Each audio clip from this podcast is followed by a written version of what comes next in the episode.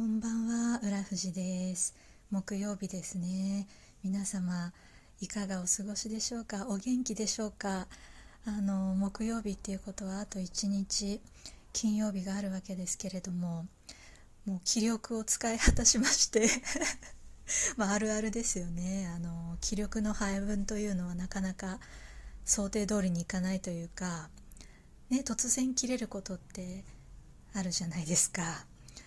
なんか最近あの仕事が、まあ、終わるというかあの6時くらいになるとなんかもう気力とかその目目の力目で集中してこう物を見るみたいなその、まあ、視力っていうかもうそういうのがなんかなくなっちゃう？だからなんか仕事が終わったから今日終わりにしようとかじゃなくてなんかもう生も根も尽き果ててもう何もできないから終わらさざるを得ないみたいななんか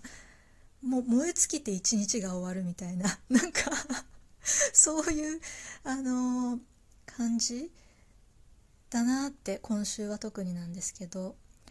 ねなんか全然そうじゃない時もあるんですけどね。あの6時になってもまだ全然元気でなんか美味しいもの食べに行こうとかどっかあのお店屋さん見に行っちゃおうみたいな時もあるんですけどなんか最近もう生も根も尽き果ててもう HPMP0 みたいなで終わるみたいなタスクリストにはタスクがまだいっぱいあるけどまあ明日の自分に期待みたいな なんかそんな感じであのそっとパソコンを閉じることが多くて。ねなんかでもそういう時ってこう気持ちが落ち着かないですよね。あのすごい巻きで明日の仕事とかも終わらせて一日が終わると結構気持ちよく夜過ごせると思うんですけどまだいっぱいあるなーって心のどっかで思いながらあのー、パソコンを閉じるとまあ、生も根も尽き果ててるから別にやれるわけじゃないからもう閉じるしかないでも本当はやらなきゃいけないことがまだいっぱいあるっていう気持ちで閉じるとうーっていうね感じになりますよね、まあ、でも明日すごい元気になるかもしれないからその希望は捨てずにいようみたいな。ちょっと前向きっていう。なんか昨日ぼんやりあの一人で家でしてる時にああサンタさん来ないかなとかって思って全然まだ11月も序盤なんですけどサンタさん来ないかなみたいな。疲れてたのかもしれないですね。なんかちょうどそのタイミングで親と電話するタイミングがあったんでサンタさん来ないかなって言ったら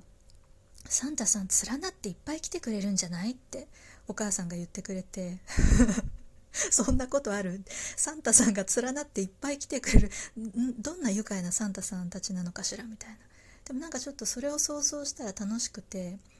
なんかいっぱい連なってきてくれたら私の周りを輪になって踊ってくれそうだなみたいなサンタさんがこう手をつないで私の周りをなんかこうファイヤーダンスみたいな感じであのキャンプファイヤーのダンスみたいな感じで浦富士の周りで円になって手を取ってこうくるくる回りながらなんかジングルベルを歌いながらサンタさんたちが励ましてくれるかもしれないみたいな。でも特に何もくれることなく「じゃ」とか言って帰っちゃいそうだなとか思いながら。そんなことを考える程度には多分現実逃避をしたいみたいな。なんかそんな夜を過ごしてて昨日は。いいですよね。でもサンタさんってなんか夢がありますよね。あの存在がっていうか。年のクリスマスはどうなるのかな、まあ、でもあっという間ですよね年末って。あの誰でもそうだと思うんですけど結構年末ってあっという間じゃないですか過ぎるのが。だからなんかそうこう言ってるうちに本当にサンタさんの時期になるなと思って。まあでも大人なんでね浦富士は。自分で何か買うしかないですよね。自分でもうクリスマスはプレゼントを買うしかまあでもねプレプレゼントを買うっていうことは当然お金かかりますからクリスマスだからといってねそのクリスマス手当とか別に出るわけじゃないからただ出費になっちゃうでねって考えると あんまりなんか何もせずに終わるんだろうななんて取り留めのないことを考えながら。いややっぱぱ難しいですね。あの世の中みんなそれぞれいろんな違うこと考えてあのいろんな生い立ちあの環境で育ってきてて考え方が違うし状況の捉え方も違うじゃないですか。だから特にお仕事だとあのそうやって全然違う考え方の人と、あの一緒に働くっていかに難しいことか。っ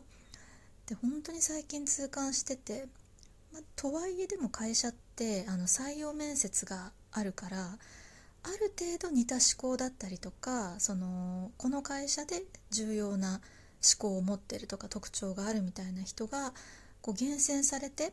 ある意味ちょっと似た部分があったりある程度の基準があったりして寄せ集まってるはず。でもそれって人間がやることだからすごい違うみたいな、あのすごい違う考え方とかすっごい違う常識感みたいなのを持ってる方とこう一緒になるタイミングもあるわけですよね。なんでそれを私は最近すごい感じててあのそうです。例の 移動してきた方8月に移動してきた方なんですけど8910と丸3ヶ月経ったのか。本当に何も覚えられないみたいで。何ならできるんだろうっていう。どうしようって。なんかマネージャーも私もそうなんですけどマネージャーも今頭を悩ませててどうしようって。触れる仕事がない なんかあの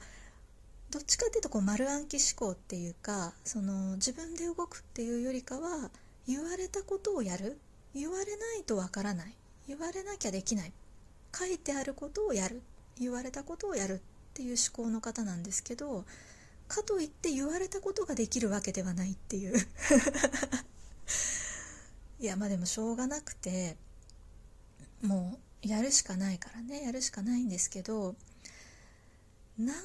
回言っても覚えられないとかその資料もね莫大な資料から探してくるじゃなくて、まあ、例えば10ページのあのパワーポイントとかにすごい要点がこうまとまってるパワーポイントとかがあった時にそこに書いてある内容を何度何度やっても間違えるとかなんか久しぶりにそういう方と一緒に仕事をしたからでも当たり前ですけどそこでなんかわーって怒る怒ったところでうまくいかないからじゃどうやったら伝わるかなとか工夫しなきゃ伝え方を工夫しなきゃとかっってやってるうちにどんどんどんどん疲弊してきて。ねえなんか当たり前の感覚ってやっぱり違いますよね。なんかあまりにも基本知識をいつまでたっても覚えないから。でこう気づいてないだけで他のことも何にも覚えてないんじゃないかと思ってそのチェックテストとかをしようっていうことになってじゃあこの日にテストをしましょうって。例えばこれについてちゃんと覚えてるかどうかをこの日にチェックしますみたいな。っていうのを設けた時にじゃあ今からテストしましょうっていうテストの時間が始まった時に「あお願いします。質問いっぱいあるんですよね」って言ってきて。え？テストに質問がいっぱいあるってどういうことだろう？みたいな「ああそうそうですか。分かりました」じゃあ私が一旦そのお客さんだと思ってあのこれについて説明してみてください。で知識が入ってるかどうかを確認するために私がいくつか質問しますねっていうふうに言って進めてたらまあ、彼女が説明を始めてくれるんですけど、まあ、ここはこうでここはこうです。ちなみにこの資料に書いてあるこれってどういう意味ですか？とかえこれってあのこっちの場合はどうなるんですか？とかこれって何のことを言ってるんですか？これについて詳しく書いてある資料ってありますか？とか私を質問攻めしてくるみたいな。えテストって何だっけ？みたいな。テストの捉え方が違うわけですよね。私私浦富が持ってる一般常識だとテストって確認する本番だから勉強とか質問はそれまでにやる。でテストに臨むっていうのがテストだっていうのが浦富が思ってる常識だったけど彼女の中での常識はそうじゃなかった。テストって知識が入ってるか確認するよって言っててもその日に質問をいっぱい持ってくるみたいな。これってどうですか？あれってどうですか？この場合はどうしたらいいですか？これってどういう意味ですか？みたいな。ってことは 質問がいっぱいあるっていうことはテストの日の時点で彼女は何にも分かってないっていうことじゃないですか。じゃあもう一回テストしなきゃいけないじゃんみたいな 分かってるかどうかを確認するために。そっかそこの常識のすり合わせから必要なのかみたいな。っていうのがまあ一つの例なんですけどそういうことがずっと3ヶ月こう続き続けてるんですよね。こう常識の感覚のこう違いみたいな。ねなんか例えばそのメーカーさんの売り上げがある日を境にドカーンと下がってたとしたら私の常識ではえー、やばいなんか起きてるんじゃないかって思うんですけど彼女の常識にはそれがない売り上げが下がってても何も思わない？なんか問題があるんじゃないかとか何か起こったんじゃないか調べなきゃっていうマインドにならないみたいで数字を見てないとかじゃないんですよ。